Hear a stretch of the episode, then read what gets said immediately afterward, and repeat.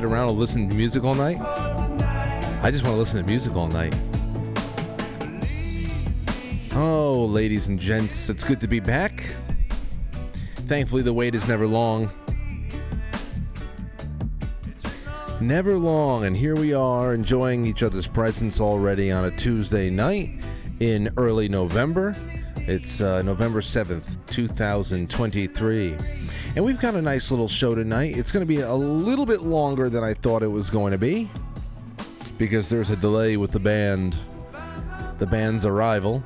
And I'm going to uh, spend that time taking a little bit more of your calls, and there's other things going on, but we have a great uh, uh, visit, a call via Zoom with Marly Hornik of New York Citizens Audit. She was here in June. I put the link to her past episode because what we covered in June when she was in studio was staggering.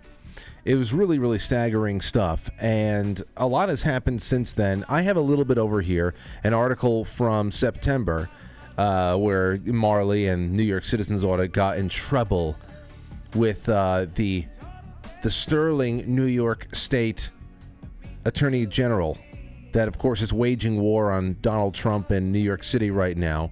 Um, it, it's a full frontal attack on anybody who casts any kind of aspersions on the joke that our our uh, elections are, and I can't wait to bring that up with Marly because I, there has to be some of the the big updates this confrontation as we get closer and closer to D year. It's not even D Day. 2024 is like D year. Uh, so that's that's what we have tonight. We'll be talking to her in a little bit. In the meantime, it's just you and I, and we're going to uh, kick around a couple of articles over here. I think that are are pretty good to start off with, and then in the second half, I will take your super chats, a couple of your calls, and everything else. And uh, and I also would like to tell you, as I was just listening to a little bit of um, T.J. O'Neill featuring Stick Figure. It's called the song you were just listening to is called Railroad Railroad Shelter. Um, I have added at least a dozen more great songs, new and old, to the Quite Frankly mixtape on Spotify, which you can find on the on demand section on quitefrankly.tv. That website is really the place where you should be spending all of your Quite Frankly intimate time.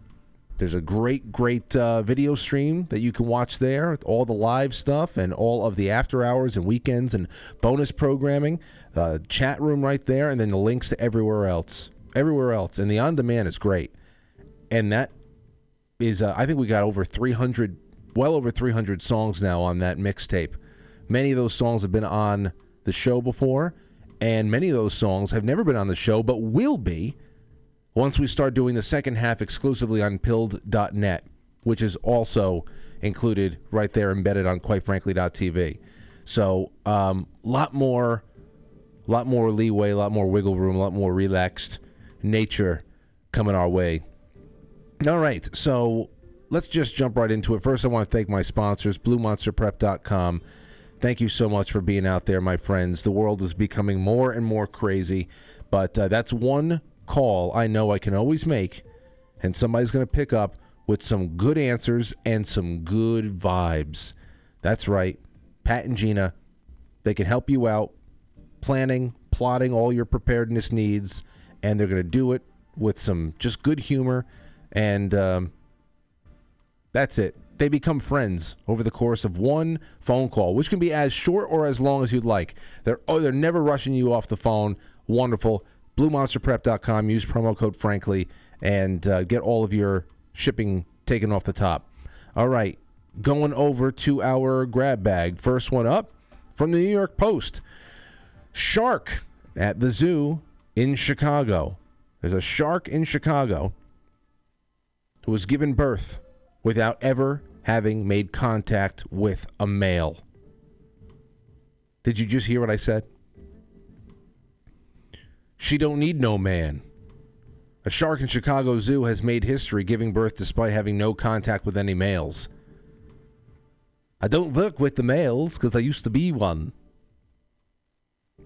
The female epaulette shark lives in a habitat of her own at the Brookfield Zoo, located outside Chicago, where she's lived since 2019. She hasn't been housed uh, with a male since her arrival, according to a press release from the zoo. Well, I guess just being in the Chicago water is enough to change anybody from one sex to the other. On August 23rd, one of the mom's eggs hatched into a pup. Only the second recorded case of an epaulette shark pup produced by asexual reproduction at an association of zoos and aquariums accredited facility. You may laugh now, but 2,000 years from now, when the new shark messiah religion is the dominant faction, religious faction on the planet, it is you who will be seen as the fool. Okay? That's right. 2,000 years from now, the, the dominant religion will be based on uh, some shark messianic lore that started right here, that we all skimmed by on air in 2023. Over to Disney. This, of course, um, I don't know if this needs to be recorded and people just need to know exactly how bad it got or maybe it's just better that it's all forgotten. Disney theme park guests. This is from uh, uh, silenceofthetimes.com .net. Disney theme park guests are now pooping while waiting online for rides. That's right, and it's not like a one-off. It's not a one off. When you got to go, you got to go, even if you're online for hours at a Disney theme park. Riders at Disneyland and Disney World have been defecating while standing in line, according to witnesses who reported the grotesque sight on social media. Here's a quote I am in the queue for Rise of the Resistance at, uh, at Disney World. I guess it's a Star Wars ride. Someone let their kid take a dump on the floor, and then they just walked out and left it. WTF, one wrote uh, one poster on Reddit. The post was cited by the news page SF Gate, which, of course, SF Gate is where we get most of our San Francisco news, and 90% of their website is reporting on defecation in their streets. Like SF Gate, you can't get in there unless you have extensive defecation reporting under your belt because that is the only news coming out of San Francisco. So of course they gravitated toward this. I'll go, oh shit. Oh, if it's a shit story, it's ours. Disney guests can wait online for Rise of Resistance, the Star Wars themed attraction, for more than an hour and a half, according to the Queue Times website. Hour and a half. I feel like we've done lines like that in the past, and then we started getting all the speedy, uh, the speed passes, and you think you're doing something, and then everybody starts getting the speed passes, and then suddenly you're online the speed pass line for an hour and a half. Another Redditor who claims to have worked near the ride confirmed the claim, writing, For the skeptics, this actually happened. Fun fact this was one of three shit related incidents at Rise today. Less fun fact I was there for all three of them, the poster wrote. A Reddit poster who claimed to have worked at Disney in Orlando, Florida, described guests leaving their bodily waste on the premises. Bodily fluids no longer bother me after working at Disney, they wrote. I'm sure. Let's just say that the attraction I work at has what the cast ended up dubbing the poop hall because the amount of times guests have gone in there and just pooped. We even put up a camera and it didn't stop it. The claim was seconded by another Disney cast member, a reference for the, the, the company's theme park employees. Wow, good lord, the poop hallway. What's happening? What is happening? It's just, it's so much we talk about it all the time. We we sometimes we talk about subjects and I just open up the lines and I gauge how everybody's feeling. And I know oh you know feelings and this and that. But listen, feelings are very important. You need to be able to reach out, stretch out with your feelings and be able to just kind of sink in and read the energies that are that are, are coming in and are, that are leaving you as well. What is going on? What is this this unseen link, this communication that is always happening. It's a it's a it's a chatter that can be unconscious if you're not paying attention to it. There is something wrong with everybody. It's so bad. It's so bad. The communication breakdowns. I mean, what what is is every is every planet in retrograde right now? For the last 5 years? The communication is horrendous. Horrendous. People are just checking out left and right. I don't know. Then the, the pooping stories. I mean, you know the lack the lack of care you need to have to just pull off to the side of an amusement park ride and pinch a loaf right there. You know what what, what that takes? What you what you need to be lacking to be able to pull that off? And for it to be happening multiple times a day at the same ride? My gosh. Anyway. Anyway. Uh, here's one for you. This one is, I guess, a little bit. This, this is a little exciting over here. From the Daily Mail San Jose shipwreck to be dubbed the Holy Grail. To be exhumed off the Colombia, off of Colombia with uh, $20 billion in sunken treasure. So Colombia declares the wreck will be raised before President Gustavo Petro's uh, term of office ends in 2026. Around 200 tons of gold, silver, and emeralds are thought to be on board the legendary Spanish flagship, which sunk during a skirmish with the British in 1708. Oh, can you imagine losing all that? But Colombia faces competing claims from Spain, Bolivia, and a U.S. company which claims it found it first. I love treasure hunting stories. And I want anybody out there who is a bona fide treasure hunter to get in touch with me. Seriously, get in touch with me. I love it, I, especially when it comes to Caribbean uh, shipwrecks, because a lot of those shipwrecks are not very deep. Uh, most of them are accessible by way of just scuba diving, and I have been reading about gold bars and how the Caribbean, the the the, the floors of the Caribbean, is just littered with emeralds and bullion and so much. I love stories like this. $20 billion, though. 200 tons of gold, silver, emeralds are thought to be on board the legendary Spanish flagship. So, that's, uh, I can't wait to see what happens with this one. They said that's going to happen between now and 2026. The San Jose was a 62 gun galleon that went down on June 8th, 1708, with 600 people on board. Very interesting. I'm serious about that. If you are a treasure hunter, let me know. Even if you just are, you, you do the metal detecting and you you go to specific places because you know that certain kinds of artifacts were being left behind and you you look for treasure I, I, don't I don't care if it's one piece or if you're looking for entire chests uh, get in touch with me. Here's another thing. I'm sure you heard about the um, the grenade. They don't know if it's an assassination or something, but I think one of uh, you know, they, it's out there in, in Ukraine. People getting blown up with with uh, I think their military commanders, whether it's infighting inside of the country or not. They don't know if Zelensky is behind it. There's a lot of theories with that whole grenade assassination or grenade death with one of those military commanders in Ukraine that was reported on today. But this was just yesterday. Zelensky, the man that everybody loves, the he's the uh, he's the steward of democracy. He's the only one holding back the Russians from taking over the entire planet. Well, yesterday it was reported that Zelensky says it's not the right time for elections in Ukraine. This is the kind of thing that someone is building up the courage to say finally here in the U.S. at some point. Ukrainian President Zelensky said in a Monday address that it is not the right time for elections in Ukraine as the end of his five year term approaches.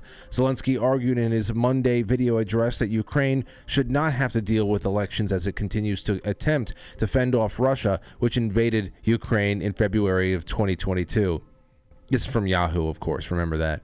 He previously had not ruled out Ukraine holding a presidential contest next year, though uh, elections are currently suspended in the country under martial law. Yes, and it also is illegal for you to be an opposition party member.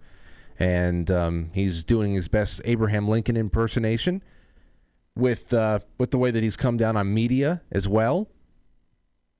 But it's getting worse and worse for this guy because this is what he said on NBC, I believe, last night. It's a clip that has been widely circulated, and I went to go find the larger clip to see it, it to just to make sure that it's real, and it is real.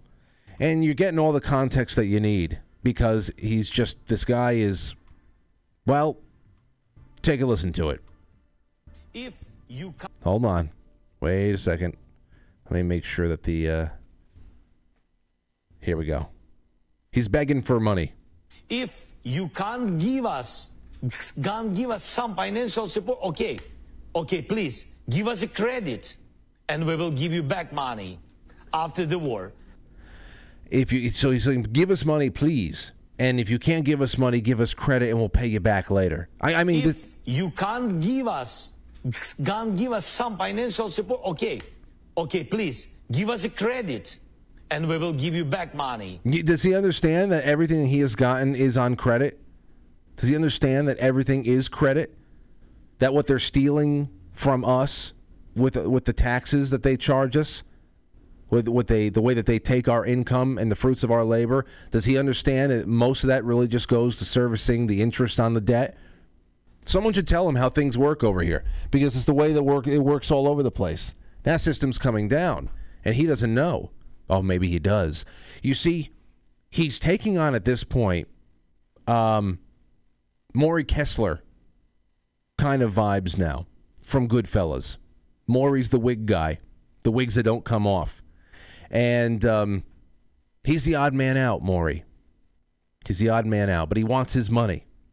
And Morrie pretty much spent the entire movie that he was alive talking Jimmy Conway into killing him because he just would not stop bugging him for money, bugging him, where's my money, believing that he was in some crazy way indispensable and, and wouldn't be dealt with.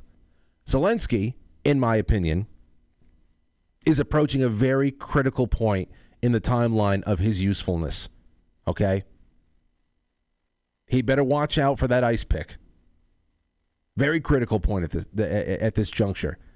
And uh, with with this going on, the way that he is just abandoning any kind of decorum, and he's lost all of his like it's I, I don't know it's like a like a one hit wonder that just wants everybody to still want that same song over and over again, but they're not they're not buying into it anymore. Uh, uh, this, along with all of his so called advisors who are talking to Time magazine about the state of his delusion, uh, I would resign and go on a vacation for a few years. I would get the hell out of Dodge. I, I yeah, listen. That doesn't mean that something's in, imminent. I don't know if he gets wise to it, if he looks himself in the mirror and realizes what kind of danger he's in at this point. But um, he better stop asking for money. He just better stop asking for money. All right. Well, we've got uh, Marly Hornik coming on with us on the other side of the opening, so don't go anywhere. It's going to be a good one. Hey, guys, I've been looking all. Jimmy, Henry, how are you? Merry Christmas. Hey, listen, I need the money. Hey, Morrie, relax. Relax, okay? Jimmy, I Christmas, need the money. Relax, relax. I'm relaxing. I need the money. I did what I had to do. I need the money.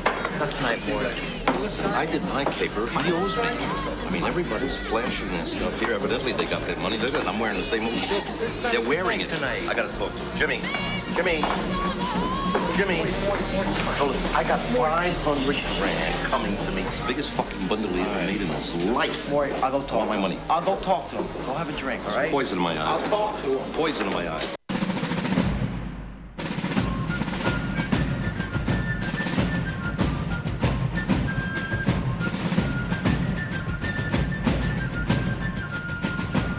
You let one ant stand up to us, then they all might stand up. Those puny little ants outnumber us a hundred to one. And if they ever figure that out, there goes our way of life. It's not about food. It's about keeping those ants in line. That's why we're going back. Does anybody else want to stay? Let's ride!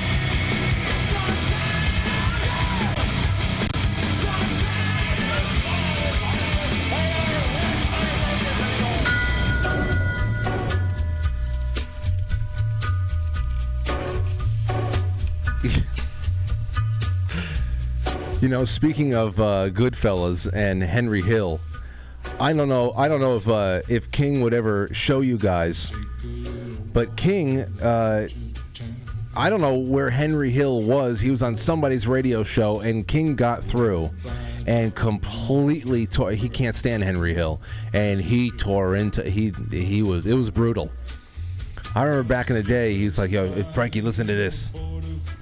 Listen to this. I got him."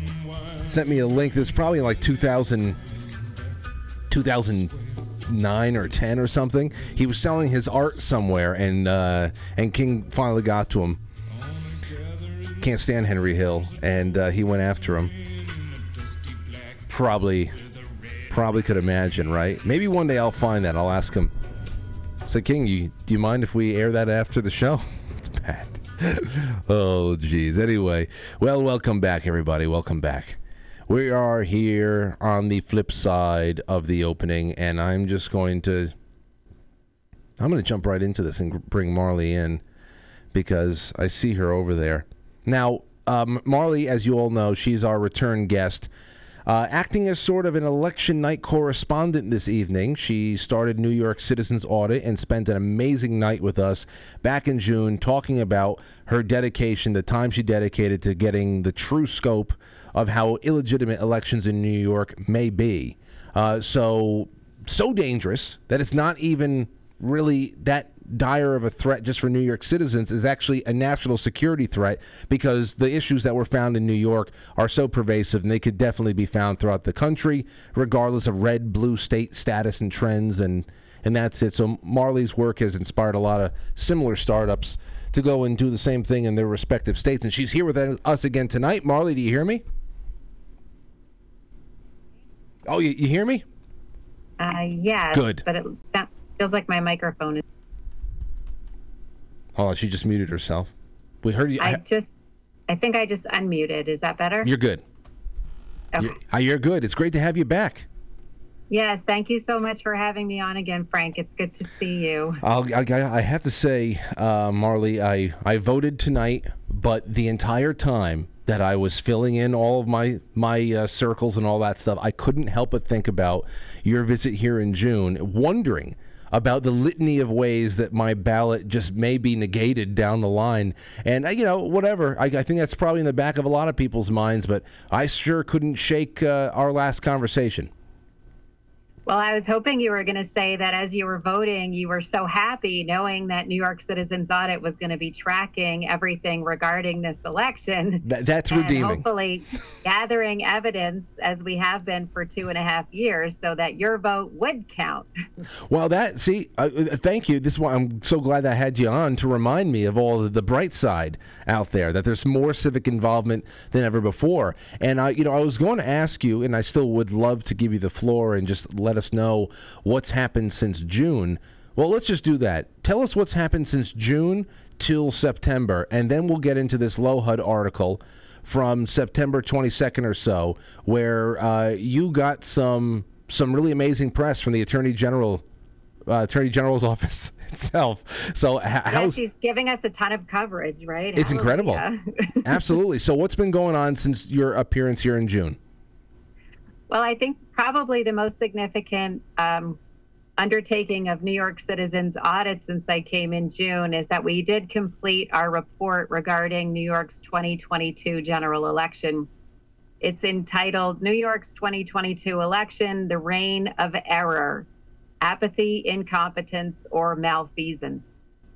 And uh, the reason it's entitled that is because in the course of creating the report, we discovered over 5 million unique registration violations inside of the New York State voter roll database. Wow. we created individual reports on. Um, and you may or may not know, and that your listeners may or may not realize that um, false registration is a federal crime that's identified as one of the three kinds of election fraud by the Department of Justice in the Public Integrity Office. So, finding 5.1 million violations of clear eligibility requirements, what we call black letter law, uh, that means settled law or obvious law, right? If you're supposed to have an address and you don't have one, that does not uh, equate to an eligible record. So we found these 5.1 million registration violations, and we also found uh, 730,000 unique votes in the 2022 general election that had been cast by registration records that don't meet the clear standard of eligibility defined under state law. Now, does that mean all 730,000 of them are crimes? No. But it does mean that you can't certify that election honestly. You can't say that the election was accurate when you have 730,000 votes cast by registrations that are either, um, you know, illegal or ineligible under the law. Okay. So that's that's so what we did with that information basically was we we submitted it once again to the Board of Elections. And they've been claiming for some time that uh, one of the problems with New York Citizens Audit is that no one has ever seen our data. So we corrected the misnomer and reminded them that we have no data. It's all their official records. It's the official State Board of Election records that New York Citizens Audit has um, investigated. We sent the whole pile to them and we gave them 10 days to respond because, frankly, we've given them a lot of time to respond to other issues.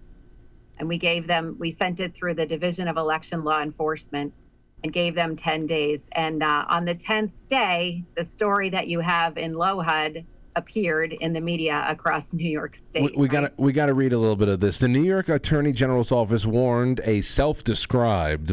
I love it. Even on the local level, they uh, it, it- they they write just as if they're writing to the national level with all of the uh, those little uh, those little jabs and the adjectives and everything. Uh, a self-described voting watchdog group that it may have broken the law after complaints emerged accusing the group's volunteers of impersonating government officials and intimidating voters. What, what were the claims there of in, impersonation and intimidation, Marly? What did that have to do with? Uh, well, they're they're claiming that they have had reports from I think 13 counties across New York State that people came to their door and accused them of having more than one voter registration record and committing crimes, accusing them of voter fraud. Um, it it seems very difficult at a minimum to find these actual reports. Uh, we've used the Freedom of Information law in all of the claimed counties to look for the reports, and we haven't actually been able to turn up any reports of, of people calling in with these kind of complaints. So it's unclear whether or not this ever even happened.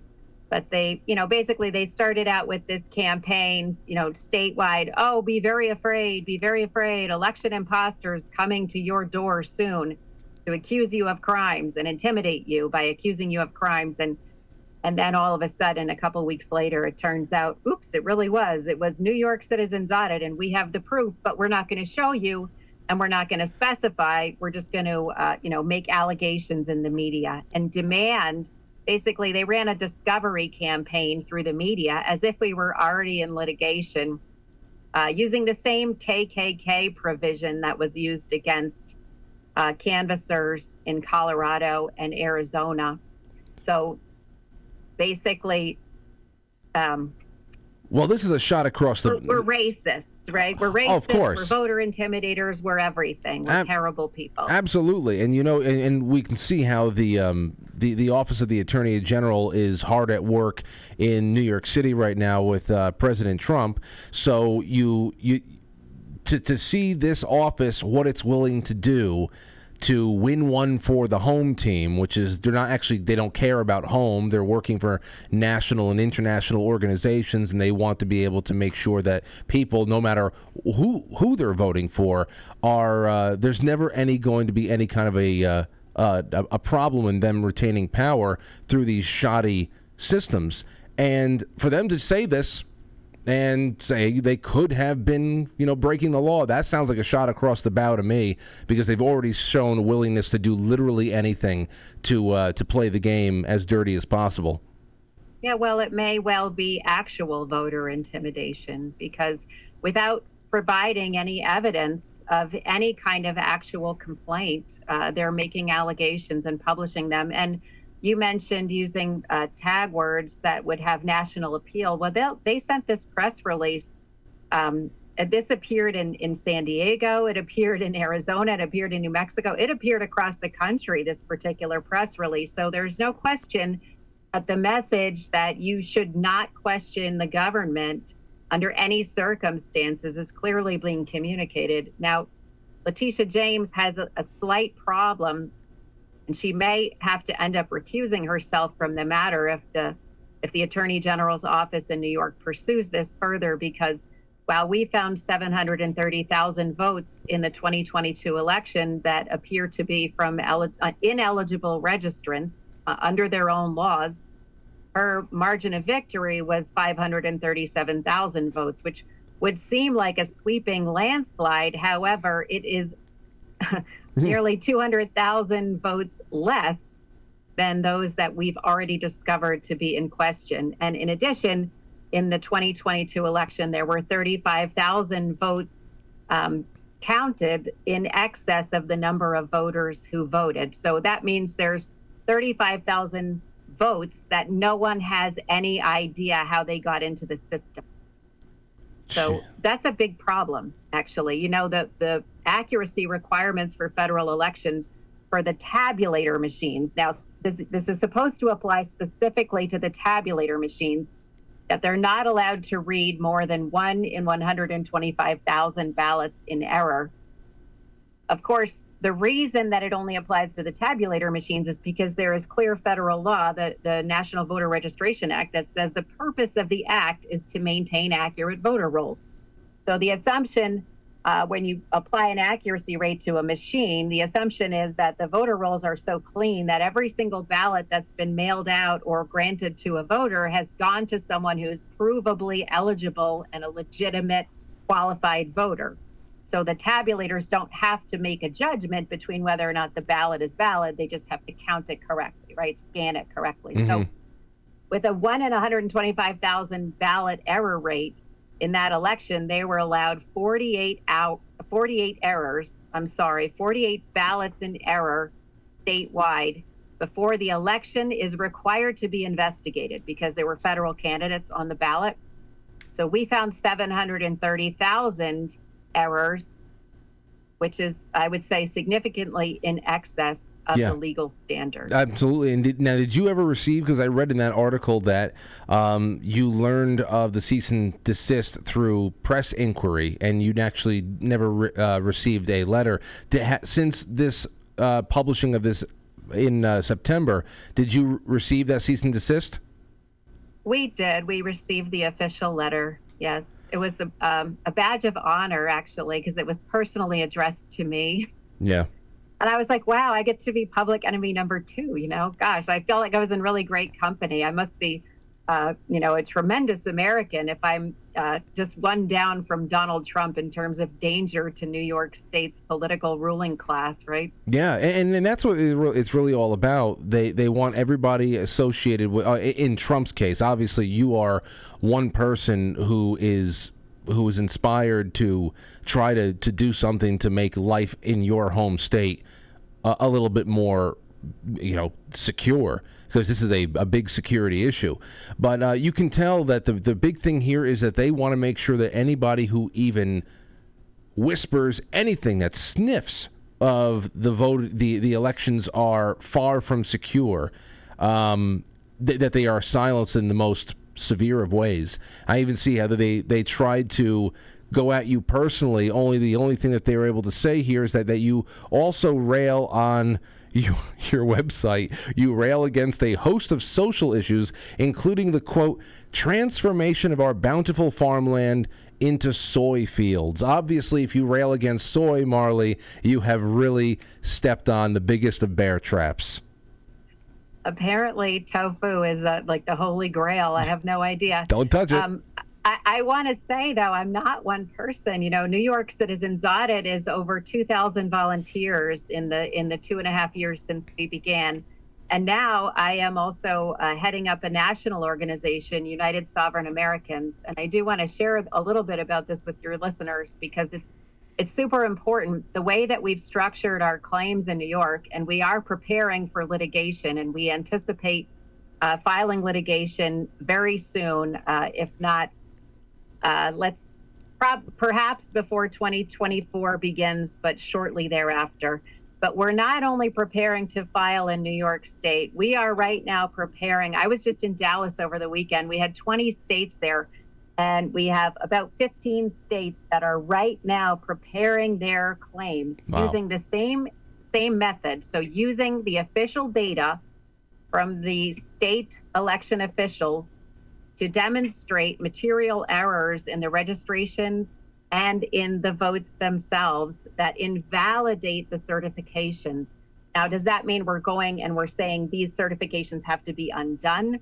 No, actually, what we want to do is follow the law because somebody in this country is going to have to follow the law one of these days, and One it might day. as well be us, right? Mm-hmm.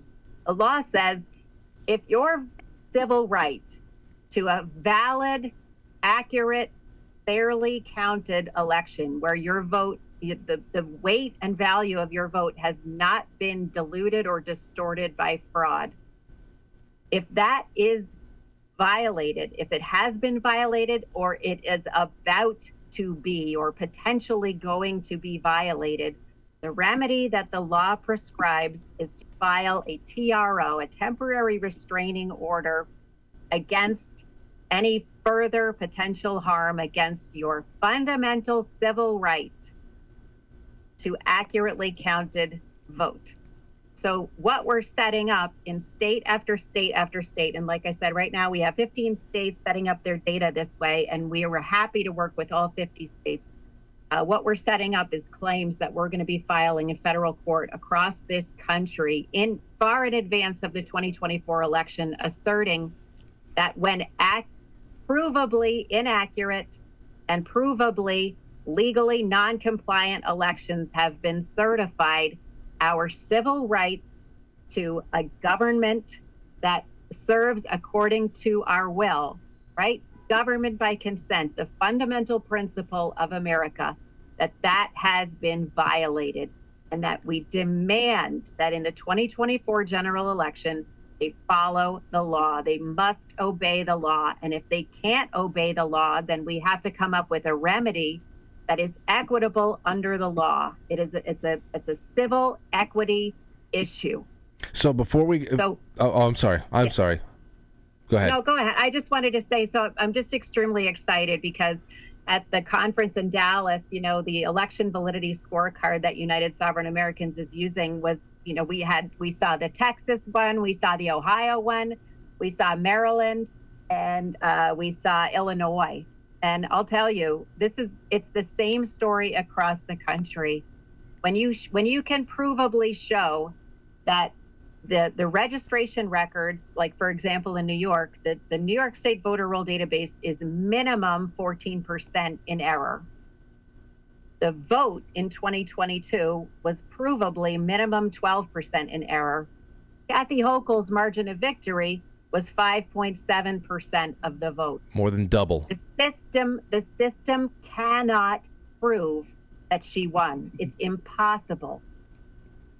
Uh, okay, well then, the, the- my first question before I get to my that that's uh, stemming from this because I was going to ask you about intrastate partnerships and what was going on outside of New York. So what you're saying right now is so exciting. How can anybody in the uh, in the country right now? What's the best way for them to reach you from their respective states and offer up their services, their volunteer work, whatever? What's the best way that they can reach you? The website is Unite4Freedom.com. Unite number four freedom.com. And it's United Sovereign Americans. We are uniting as as individual, beautiful, universal, created beings with our own individual sovereignty as granted by our founders. We are uniting to hold the line against any further theft against our nation. We do not comply. We do not want this system. we want our freedom, and we're working together. And if people have uh, any kind of skill, uh, data analytics, uh, attorneys, paralegals, uh, project managers, all kinds of skills are needed. And if you don't have those skills, you can just come in and volunteer or chip in for the litigation because you just want to make sure this works.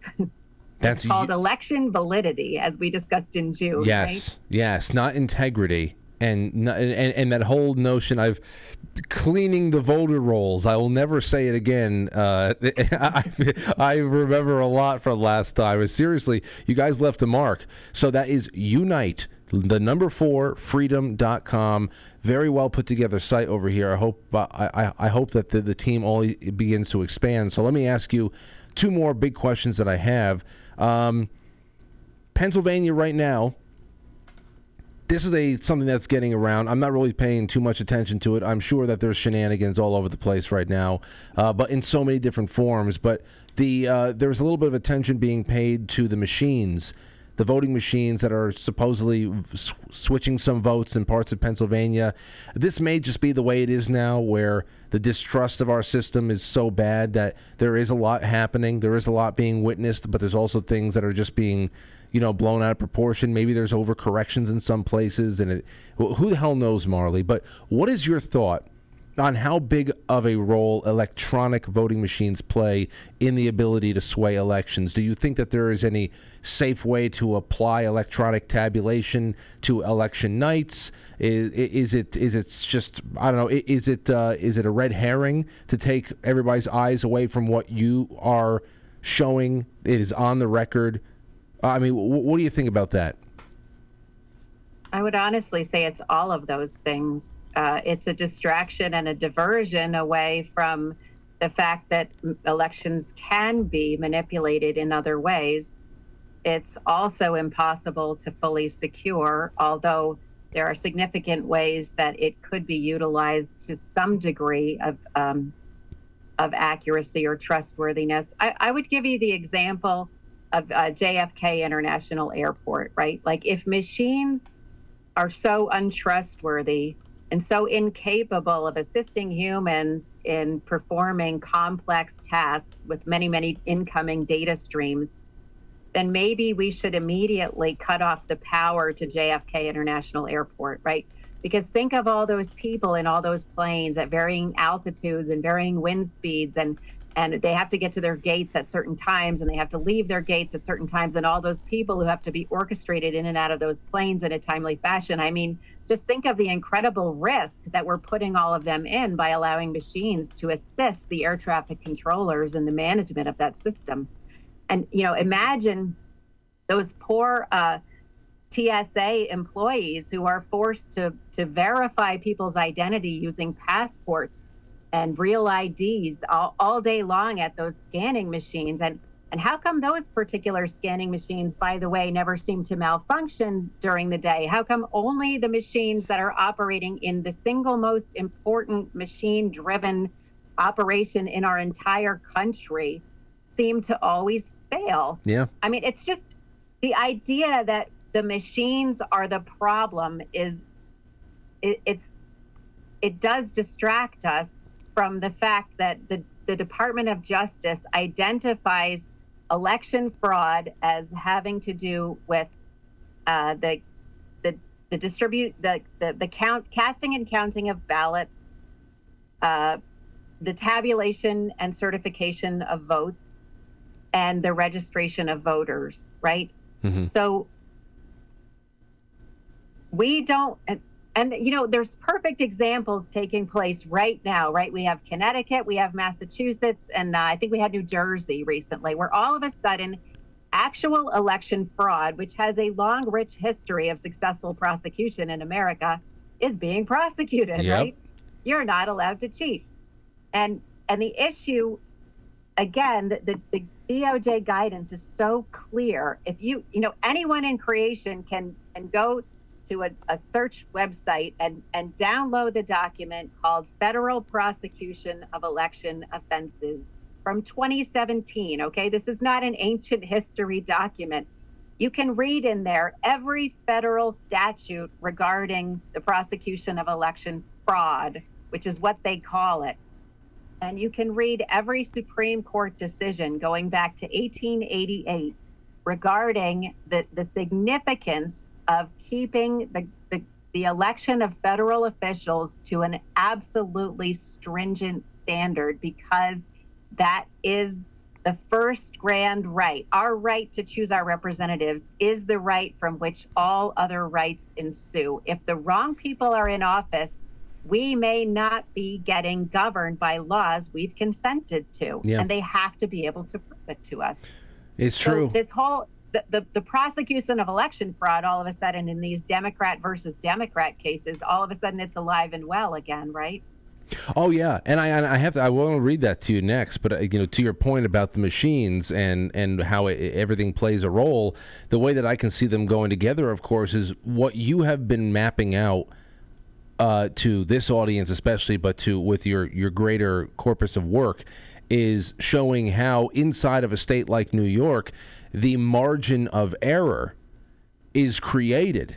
And inside of that margin of error, where you're talking about mil- hundreds of thousands to millions of opportunities to cobble together majorities in a, a multitude of ways, not just through electronic voting machines, but through certain types of, you know, ballot stuffing. You know, as long as they have a, an inflated amount of votes that are out there to manipulate, and it's not, as you said, stringent and really paired one to one to people who are inside of that state, then yeah, th- th- that's really what's going on here. We're, we're seeing how the margin of error is created so that people like, um, you know, Kathy Hochul can slip through with, uh, you know, two to five percent of the vote when she might have lost by ten. You don't, you just don't even know.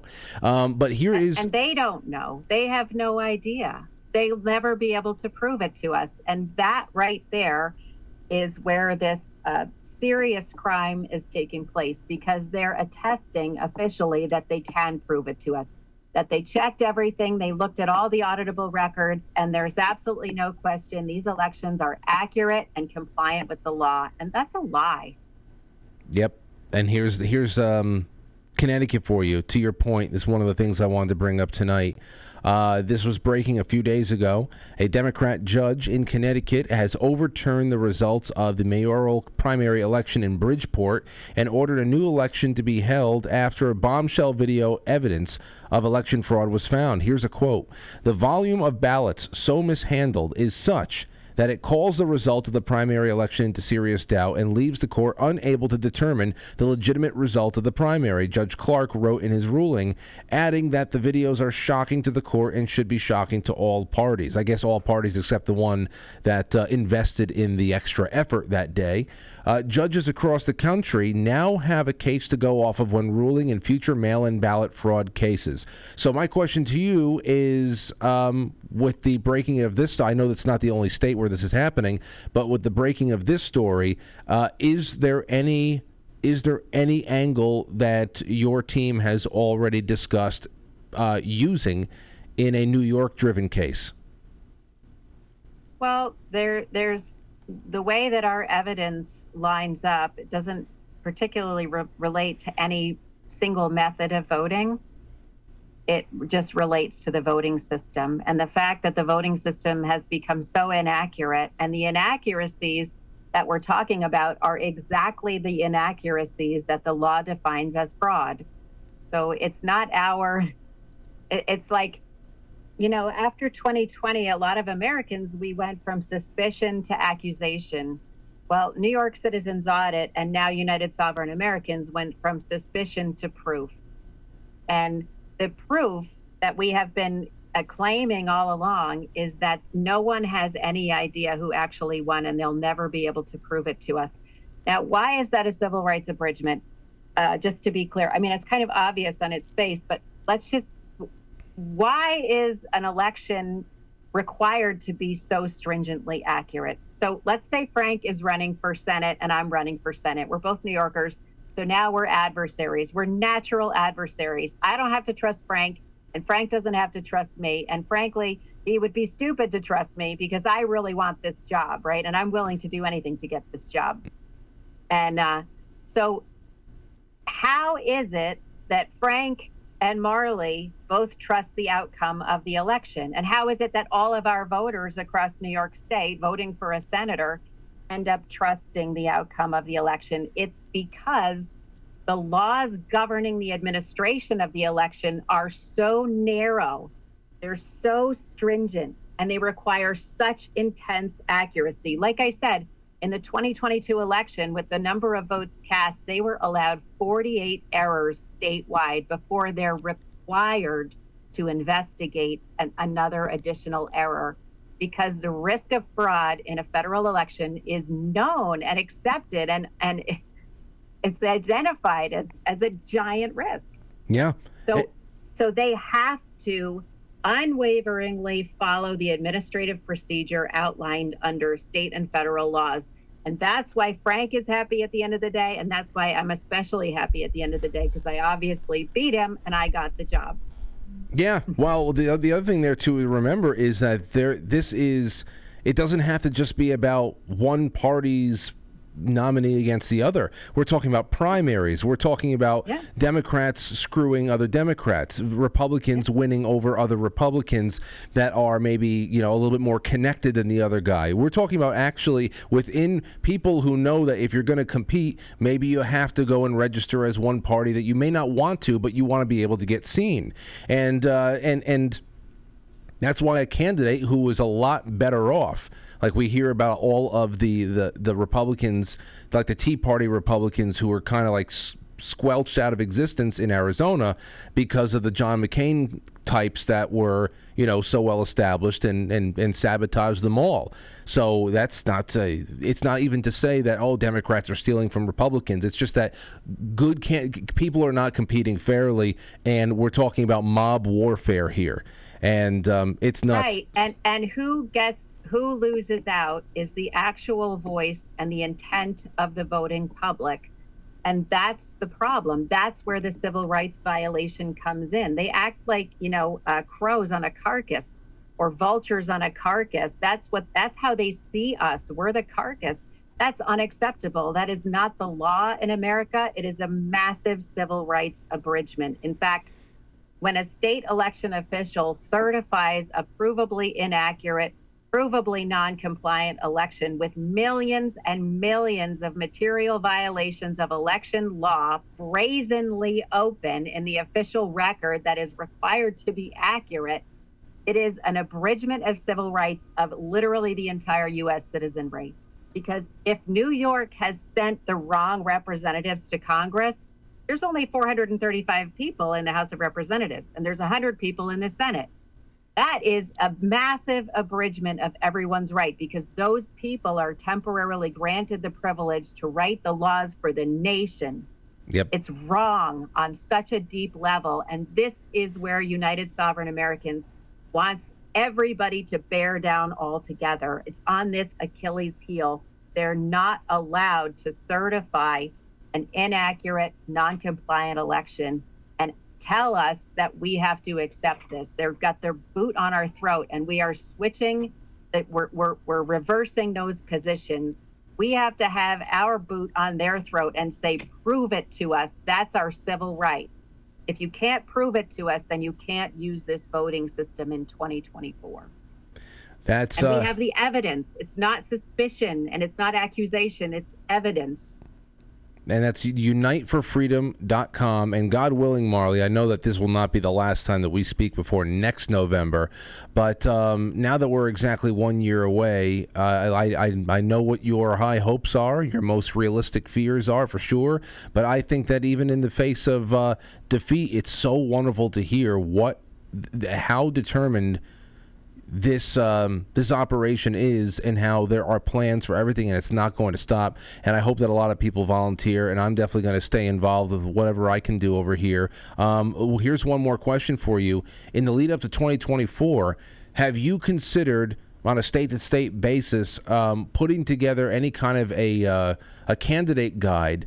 people who are out there who are running in certain states and certain districts, especially in New York, uh, people who are aligned with the New York uh, the New York uh, Citizens Audit or anything like that they are that know about these issues and will actually go into uh, election year campaigning um, as these issues as major parts of their platform. That's a great question. United Sovereign Americans' approach involves creating publicly available documents that clearly describe election validity issues by, state by state in a, in a uniform manner. And that achieves a couple of things. So, the, the four election validity questions that our election validity scorecards address one, were the voter rolls accurate as required by the National Voter Registration Act? Two, were the votes counted from qualified or eligible voters as according to the United States Constitution? Three, did the number of votes counted equal the number of voters who voted? A you know just a baseline accounting check on your election. And four, was the number of errors uh, in excess of the legal standard? And so one of our goals with with making these documents publicly available once we have i mean we are extremely careful the last thing we want to do is publish something that's incorrect and create more inflammatory issues around voting we want to publish something that's absolutely accurate and truthful and clear and based on civil rights it has nothing to do with party and nothing to do with candidates but we do want people across America to get a hold of these documents and get some clarity. Uh, again, election validity is our civil right. They have to be able to prove that the elections were accurate and compliant. So by making these documents available to all US citizens to look to, you know, to bring to candidates, to bring to elected officials, to bring to town representatives, county representatives, federal representatives, anybody that they want to bring to their neighbors and say, hey, you know, this is kind of a different way to look at our elections. It's not about any candidate. It's not about who won. It's about can they show us absolutely that the, the laws we're being governed by right now are the ones we consented to. And so I think it's going to become a huge issue, election validity in the 2024 elections across all, um, you know, across the ballot, up and down the ballot because I think this gives the American people finally a credible, real, evidence based way to say, we knew there was something wrong here, and this proves it. This is potential fraud at a scale that calls into question the outcome of any of our elections. They may not be valid, and here's the evidence to prove it. The system has more error than the margin of victory. That's you, you can't have that. Yep. And again, like I told you, that you know uh, the the voter roll database in New York for the 2022 election had a minimum of a 14% error rate. The error rate that's allowable under law is 0.000008%. That's the legal standard. Well, it's no more standard anymore. That's why yeah, it's a, well, yeah. But we have to go to court, you know, because again, okay, Letitia, you know, they blew off, uh, so we gave them the 10 days, right?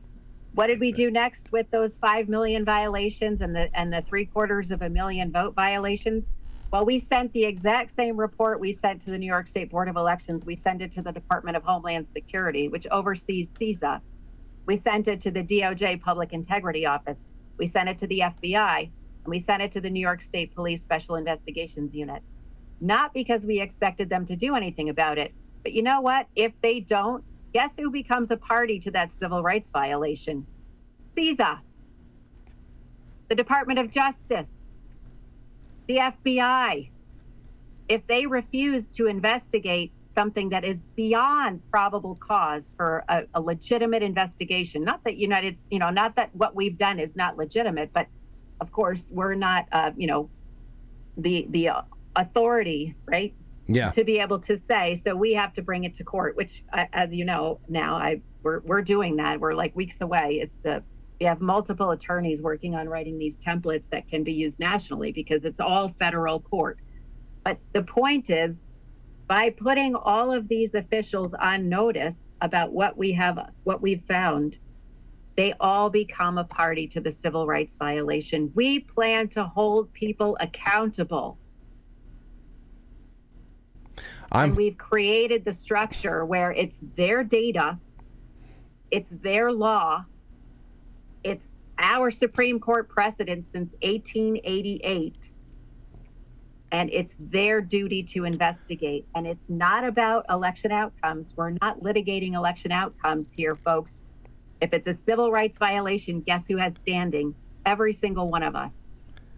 Well, you uh, you really have done it. Um, you've done a lot of work, and uh, it, the fact that we are getting this kind of pushback now from the attorney general is a great thing, and I'm looking forward to what comes next. And uh, keep in touch, Marly. Anything that I can do to pass things along, Unite for Freedom, the number four freedom.com. Volunteer and get in touch with Marly because this is a much bigger thing than New York. It's all over the place, and you can be a part of it. Thanks again for everything, and please, uh, please keep feeding us information from the outside. Thanks so much, Frank. Have a great night. All right, be well. There you go. There's Marly Hornik stopping by for a uh, for a nice meeting. It's great to have her by again, and there's plenty to uh, pick at there. But again, you if you missed her first appearance here in June when she was in studio, you should really go and check out that link. It's in the description of this episode, and we've gotten into number. It's staggering numbers when she brings up the 5.1 million, the 700,000 plus. Um, the, the numbers that she rolls out in June are staggering. So you got to really you got to take a listen to that. All right. Well, since I'll be getting off sometime around 8:30 tonight, I'm going to take my my intermission a few minutes early. So let's do that right now. When we come back, it's going to be just you and me. You and me, some calls, some super chats, and whatever the hell else happens, and that'll be that. Don't go anywhere. BRB. It's intermission time, folks. Time out to press the like button. Thank you.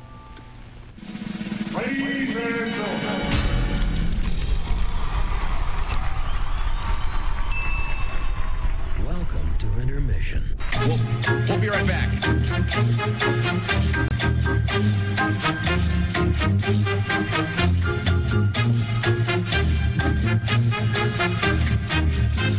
Yeah, intermission.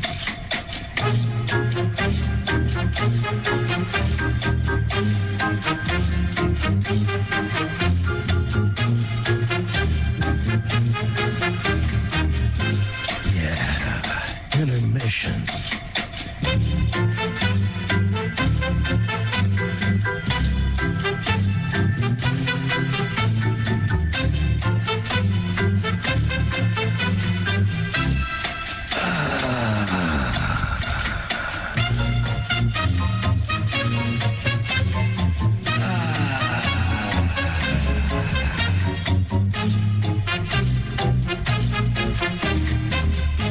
now entering quite frankly. Quite frankly. Quite frankly. Quite frankly. Quite frankly.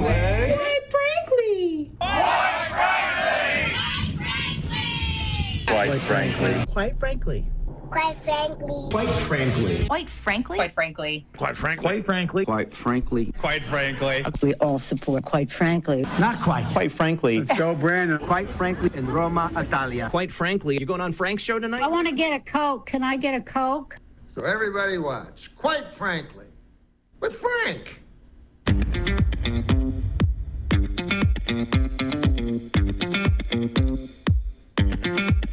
Quite frankly.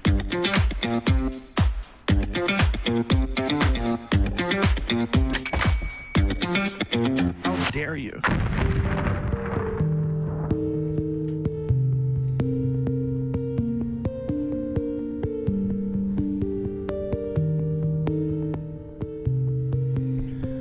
All right, that's nice. Nice, nice, nice.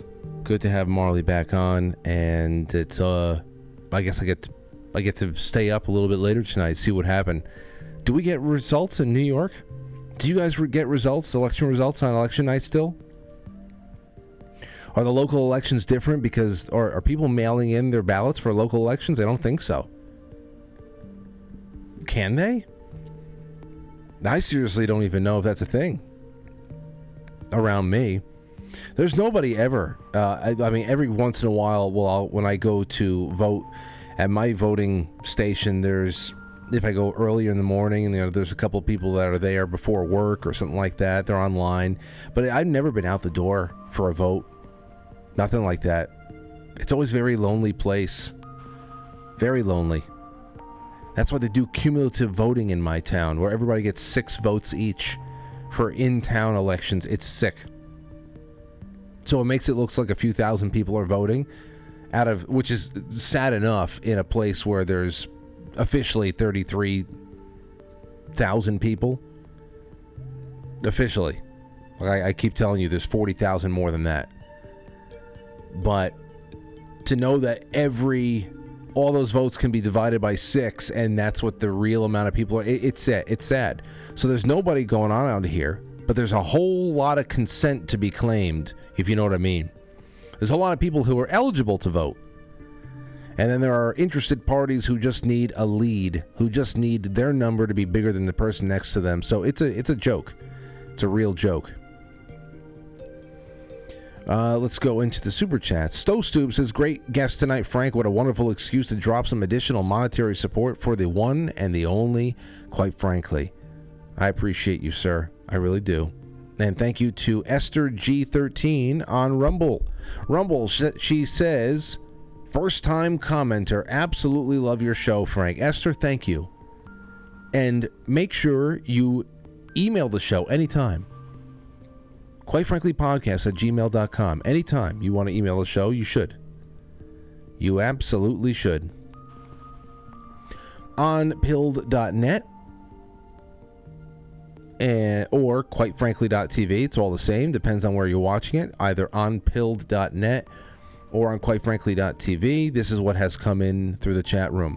Njsf with a cookie Robert Sarn, C. Blanche, J. Sem, Reggie V, Chai Possum, C. Blanche again says the biggest fraud in history. Can we stand this time? Well, I don't know. I guess we'll see. And that's the whole thing. Talking with Marly is uh, is very soothing because she doesn't uh, she doesn't seem well. She's never intimated that. Well, this next election, this is it. Now we know how dire the straits are, but but you know um, th- the fact that win or lose, there's always something else to be done. I like that kind of. I like that uh, that work ethic, and I like that game plan. It's comforting to know that there's that kind of a plan out there, and it's also comforting to see how the operation is growing and it has expanded beyond the borders of the state of New York. That's wonderful. Um, let's see. NJSF says only when the machines can be audited can you allow their use. Yeah. Oh, I guess that's the, the that's the thing with all of them.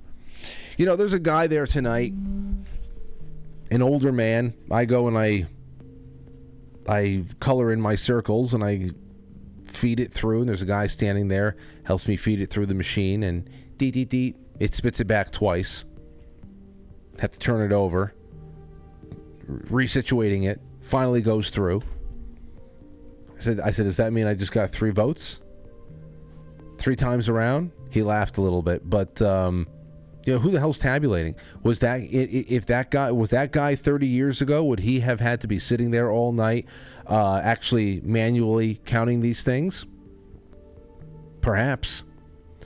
Perhaps. I, that's what I remember. I remember people who are tabulating votes at um, in town. They were just like the all the old ladies, the bingo night crowd, things like that. People you knew would never cheat, and they still could do math. Dagny. Frank, love that you hosted Marley tonight. You always give us the best two hours of our day. Hugs to you and the fam. Thank you. Thank you. That's uh, Wendy Mahoney's sister. There you go. And C Blanche says, least least we save daylight. Godspeed all I gotta roll out. What does that mean? We at least we save daylight. Did we um am I going nuts? I thought that last year Congress had passed some sort of a resolution about daylight savings time, that it's going to be frozen in one position or another. Did that pass? And if so, when does it take effect? Forgot all about that. Brewbark says watermarked ballots are in the news. Zozo dude says love this guest Frank. God bless her and her and her constituents. Rock star. Yeah. Just to know that when you turn on the television, you see that uh, that that big linebacker of a witch, Letitia James, with her casket legs, legs as big as coffins. Um, just know that she is she's she's on a mission. Obviously, Donald Trump is the big ticket item, and she's going to do everything she can within her power to you know kind of put her greasy face all over this chapter in our history. But at the same time, going after people like Marly who are doing equally damaging work, dangerous work. You know, Donald Trump is a lightning rod character right there, and he's got a very, very big, um, very big network size. And when he says something, millions of people see it, no matter where he's saying it from. He attracts a lot of attention, and if he calls attention to a election that stinks like shit, that goes a long way in at least stirring the pot and getting people talking. Then you have someone like Marly who doesn't have nearly that much attention on her, but she is doing work that is getting noticed because it is work that can actually can actually uh, flip some switches. That's big. So that is why the same kind of power that is coming down on Donald Trump himself is starting to um, take Marly and her her volunteers and her partners very seriously. They're even resulting uh, resorting to character assassination. Of course, the only character assassination they can dig up is her dis- her distaste of soy, which man oh man. All right. All right, let's go. Uh, Brew Bark, thank you so much. It's also Dude, thank you so much. Let's take a call from King. King, how are you? What's happening, baby? How you doing? You, did you hear me uh, mention you before? Well, that's kind of why I called. But first, I'd like to say, what a wonderful guest. Not only smart, but cute as hell. And I say that respectfully. Of course. Extremely cute. Of course. She's very cute and very smart. But um, it's a funny thing about that that call you talked about, right? With Hen- this was when Henry I Hill. was you were you was my boss. Well, still are. And I was broadcasting on the the Zadowza umbrella, and one of Howard Stern's guys. I won't say which one because you're not going to find that call online. Right. Not even from him. I went to check his YouTube and everything. So I'm not going to mention his name because maybe he wants to distance himself from that phone call. But what I'd like to say is, like, he was checking out Zadowza, man, not just me.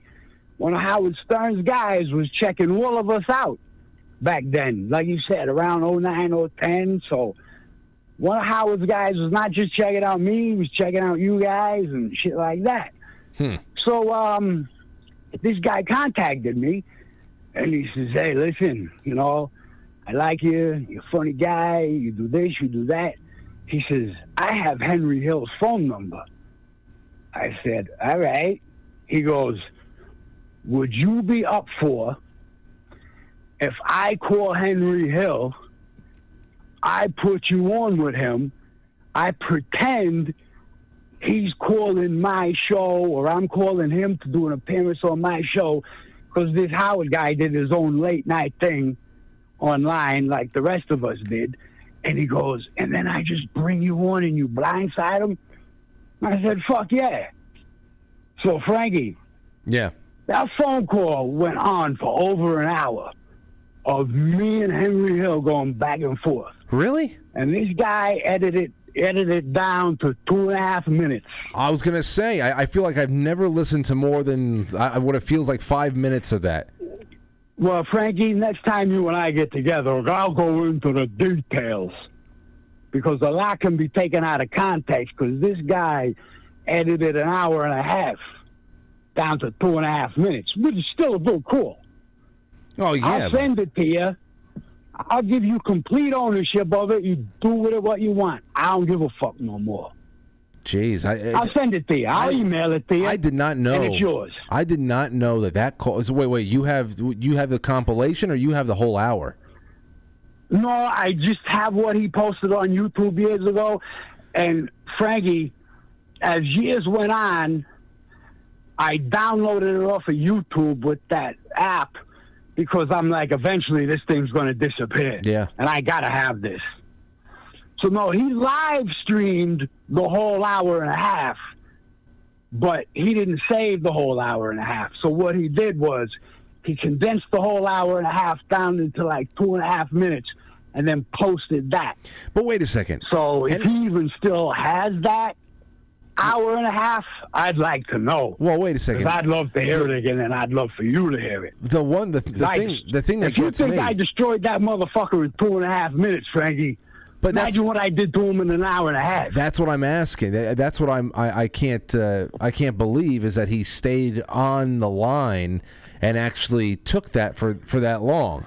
That's just usually somebody will just say, I, "I'm I'm not putting up with this." You know, at that at some point, ten minutes in, you got to imagine that the host sets you up. It's an hour and a half. Well, you know what though? As much as I hate the guy, I'll give him credit. He ha- he hung in there. He tried, but he was no match for me. he was no match. But I'll give him credit for not being a bitch and just like walking away. Eventually, the host was like hung up on me and was you know and laughed it off and was like, "Oh, Henry, I don't know what happened." Ba, ba, ba, ba, ba. Yeah. I don't know what went on there. Once the host saw that the call had run its course, so I'll give Hill credit. He didn't run away. He was no match for me, but he tried. He tried to hang in there. Wow. I did not. That that's news to me. I've known about that call for a long time, and I thought that that was uh, that was it. That you had your, your five minutes with him, and oh man, oh man, not close to ninety, huh? Well, I, you got send, send me the other one. I, I like to just hear it again. Well, maybe maybe we'll do something with it, but I just want to hear it again because I I looked for it the other day and I couldn't find it anywhere. But other than that, thanks for the call, man. Yes, sir. All right, there you go. There's a little bit of backstory behind what I was saying with King's um, King's time on the phone with Henry Hill, the main character represented in in uh, in Goodfellas that Ray Liotta played. So that actually happened. King he actually had a couple of memorable. I think he had another call with. He had a call on a radio show with I think Patrice O'Neal. What, what was it? He's gotten onto a couple of radio shows, and his his voice. I, I remember just stumbling upon him.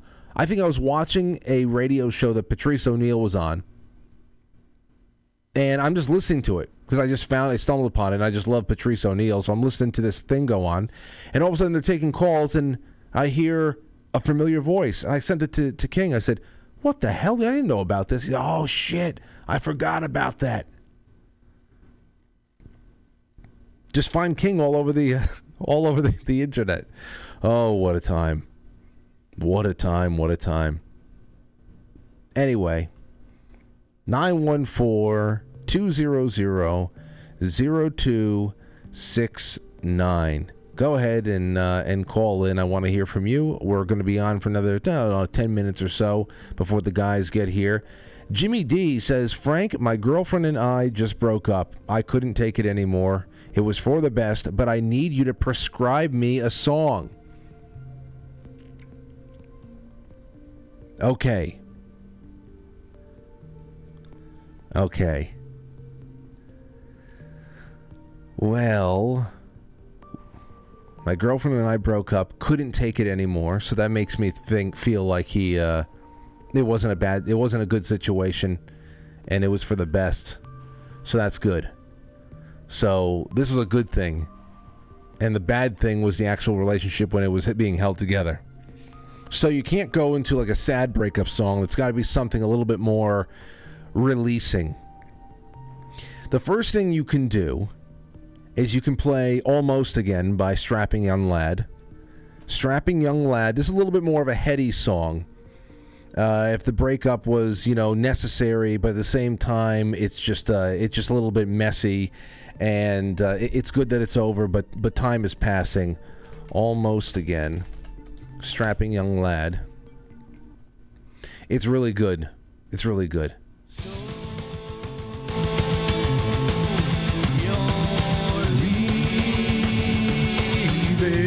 It's good.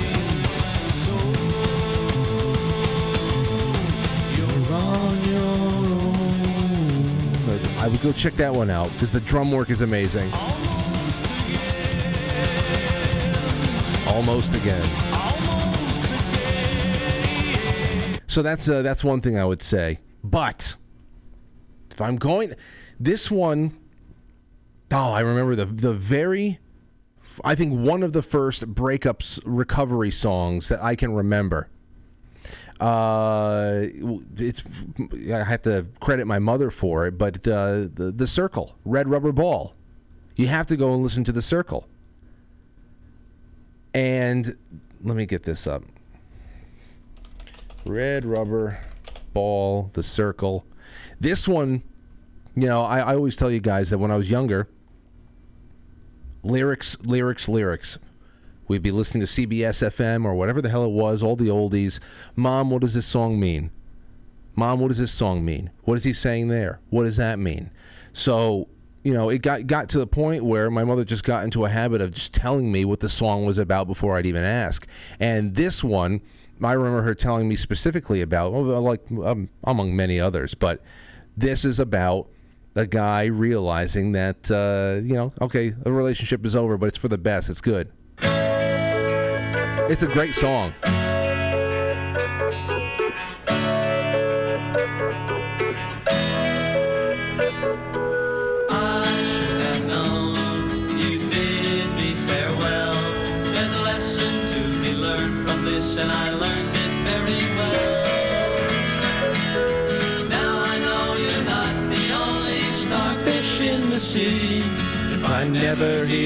Name again, it's all the same to me. And I think It's gonna be alright. Yep, the worst is over now. The morning sun is shining like a red rubber ball.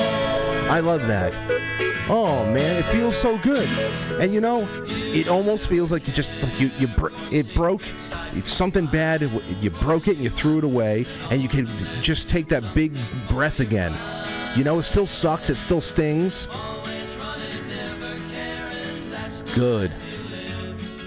Stolen minutes of your time were all you had to give. Think it's gonna be alright. Yeah, the worst is over now. The morning sun is shining. You gotta, you, you, gotta give this, you gotta give this song some love. You gotta give that song some love, man. I haven't thought about that song in so long. And the reason why it just popped up in my head is because for a long time, I never even I never even got the I never even got the visual of the sun, you know, that you're describing the sun like a red rubber ball, just bouncing along, and it's just you know, whatever. I just kept thinking when I was really young, I just kept thinking about a, an actual red rubber ball, and um, then I, I don't know, you know, just distracted because you don't get any of the relationship stuff you know, you don't get any of that those references for still years after. But that's what I would say to Jimmy D out there. There's probably more. There's a lot more songs, but those are the first two that come to mind. Almost again and Red Rubber Ball by The Cyrkle. That's what I have for you tonight. All right, what else do we have? Nine one. Oh, I'm sorry. I put Frank and Jim Zell up. I thought I was putting up the the call, the line, general line two zero zero zero two six nine. I'm wondering why there's nobody calling in.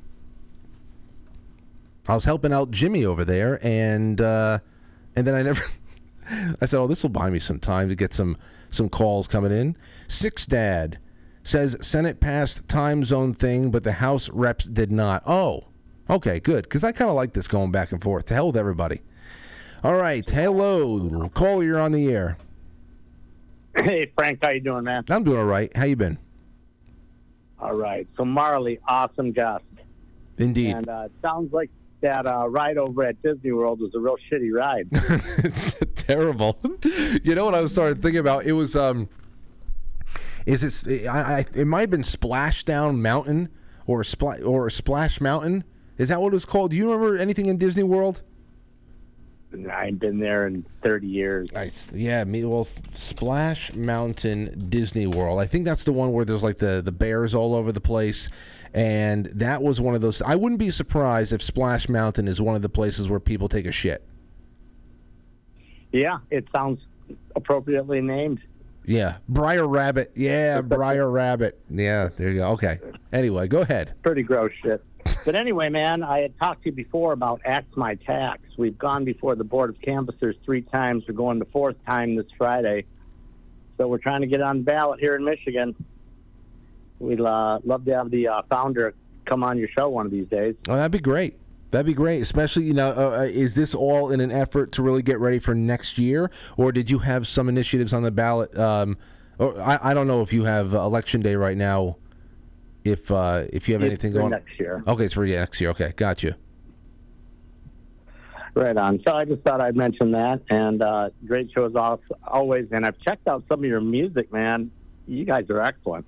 Well, I'm glad you like it. I the only thing that I I don't like is that we have a very very slow uh, you know workflow because you know the obviously we're not looking to go on any any big tours, but I I want to be consistent even in a smaller a smaller level, and I want to. We have so many great ideas, and I want to I want to give you guys more stuff because I want to keep reminding you all that I am a musician, and this is what this is really uh, it's really important to me and i'm glad that you enjoy it. I really do. I want to give you more of that that feeling there. So be on the lookout and i'll i'll tell the guys tonight hey hop two boys. Let's do this Yeah, you're blessed to have that. I'm a musician too, and if you get older, like I'm almost 60, it's really hard to keep a band together or even get one formed. So, you know, having your brother there and being close, and uh, that's awesome. It's a total blessing, and uh, you're both very talented. well I, I appreciate it my friend and call in again and email me too about what's going on in michigan don't don't lose touch okay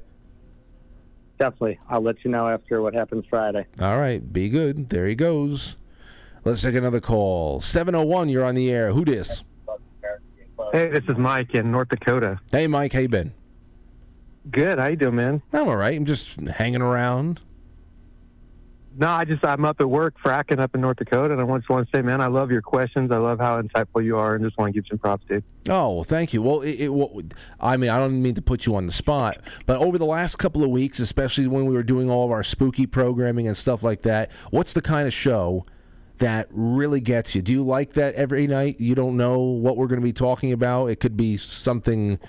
What or do you do you like a specific kind of thing more than others?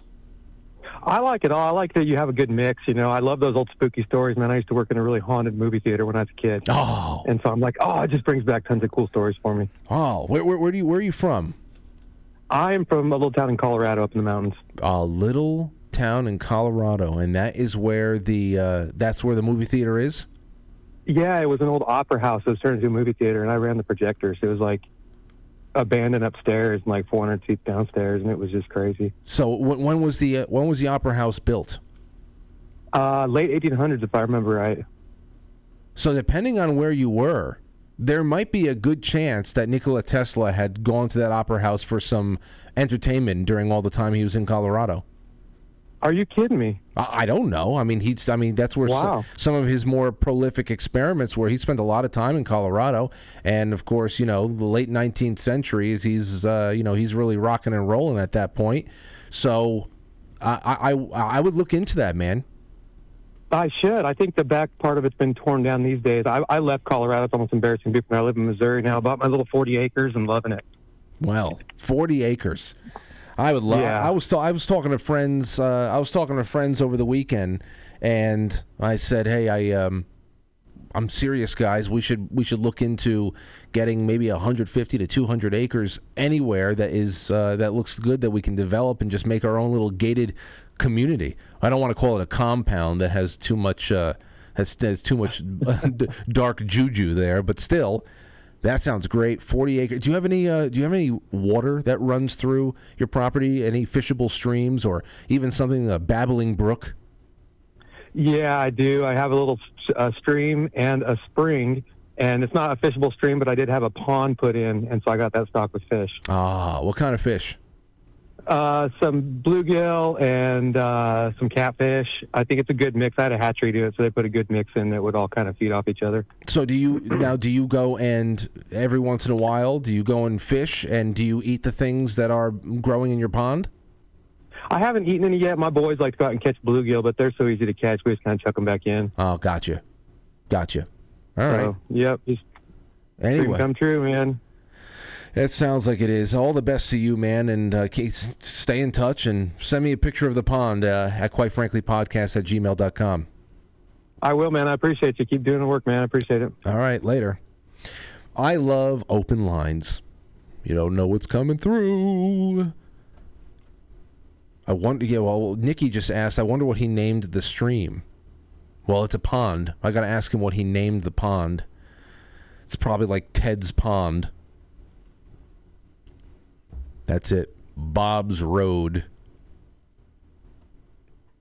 All right. 914 914-200-0269. We got a couple more minutes. I'm just going to give them all to you because I ain't got nothing else. I got this thread from Jim Jordan that mentions Tracy. I'm sure we'll talk about that tomorrow morning uh, at the 8, the 8:30 show on Uncover DC's Rumble channel. I'm sure we'll go through that. So I, I won't even touch it right now because Tracy's mentioned it. And how is she not going to bring it up tomorrow morning at the 8:30 show? So we'll talk about that, and uh, I'll have more more to discuss tomorrow. I think that's it. You know, I had a um, just been trying to kind of process it. I had a, another another very close friend of mine die over the weekend. Uh, just really awful. We all love her a lot, and she loved Aurora. She, you know, my friend Linda she actually died on the night before her son's wedding. And she was the one that helped me set up the P.O. box for the show. And before she went to go work for UPS, she was a short order cook uh, in town. And that was the only place that we would go on Sunday mornings and Saturday mornings to go and eat. And then when she left that place to go manage UPS store, we said, "All right, well, no more eating that place. We're just going to go for getting our mail." Just so I can't say enough good things about this woman, and it's still so shocking because I don't know. I went there today just to see how the hell everything was going, and still expect her to just be there. And I don't know. Uh, I don't know what else to say at the moment. But tomorrow, some services for her. Thursdays, there's more, and I'll think of something else. I'll think of something else to say. So there's just a lot, a lot of weird, a lot of weirdness. Just feel a darkness, you know, and and I know a lot of you guys and gals are going through stuff like that as well. But the abruptness sometimes of life can really shake you up, and that's just what we have to keep in mind. Here today, here today, gone tomorrow. And there's no real there's no take you, you just can't take anything back. It's just it's just all written in stone. So i um i really appreciate coming here as usual to get some work done. And the people that we uh, we field calls with it was great to talk to marly tonight the people afterwards. It's great to even answer that that uh, that question about breakups for jimmy in the chat room. I think that was his name that was great to listen to some good music Time marches on, friends. Well, we'll see you tomorrow night. Don't go too far because we've got Velez and V Gorilla from Rogue News coming on. It's going to be great. It's going to be a really wonderful time. That's no, no, no. That's Wednesday. That's Wednesday. Then Thursday we have another great show. Friday I'm off, and then Saturday I go climb walls at Fenway Park. We'll see how that goes. My left arm is messed up right now. No dirty jokes, ladies and gentlemen. I'm a righty. I don't know what the hell's going on here. Maybe it's just that I'm 38 years old. Dare I say. But thank you guys. Let me go into the chat to make sure I didn't miss anything in the uh, with the super chats, and I don't think I did. Wait, wait, wait a second. Hold the fort. No, I didn't miss anything there. Jay Britt says, "Cheers, I appreciate you," and of course, that's all. Thanks, guys. Tomorrow's another day. Thank you for tonight. I'll catch you on the flip side.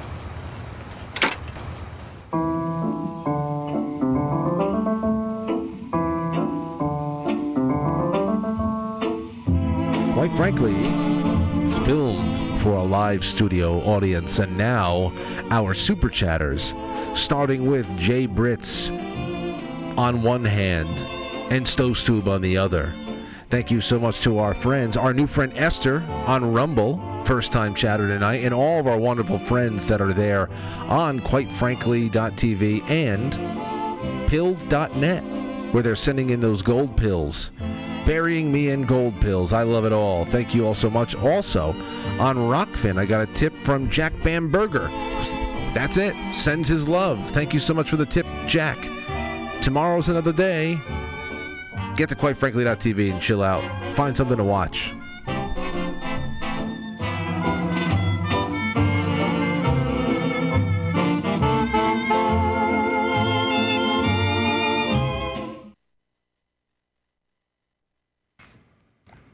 cat. You're a kitty cat? Your turn. Hello. I'm a kitty cat as well.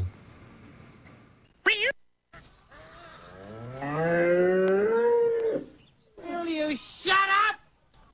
Meow.